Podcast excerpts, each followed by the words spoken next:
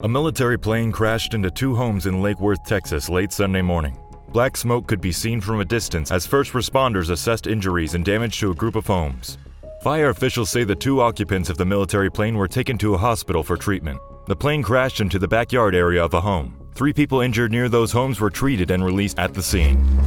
More than a dozen women protested in Kabul Sunday over women's rights in the country. They chanted and held up signs calling for women to be allowed to participate in public life. The protest came as female government employees in Kabul were told to stay home, with work only allowed for those who cannot be replaced by men. The order was given by the interim mayor of Kabul and included a ban on secondary education for girls.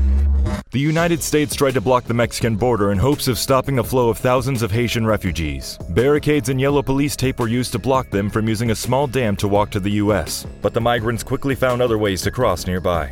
We're working around the clock to expeditiously move migrants out of the heat elements and from underneath this bridge to our processing facilities in order to quickly process and remove individuals from the United States consistent with our laws and our policies. The attempt to block the border happened as American officials also began flying some of the migrants back to Haiti.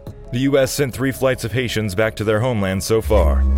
Boxing legend Manny Pacquiao is looking to go round for round in the political ring. Pacquiao has officially announced his acceptance of the nomination of Filipino presidential candidate for the 2022 elections. He's currently a senator and was nominated by his party Sunday. During his acceptance speech, the boxer said, quote, I am a fighter inside and outside the ring.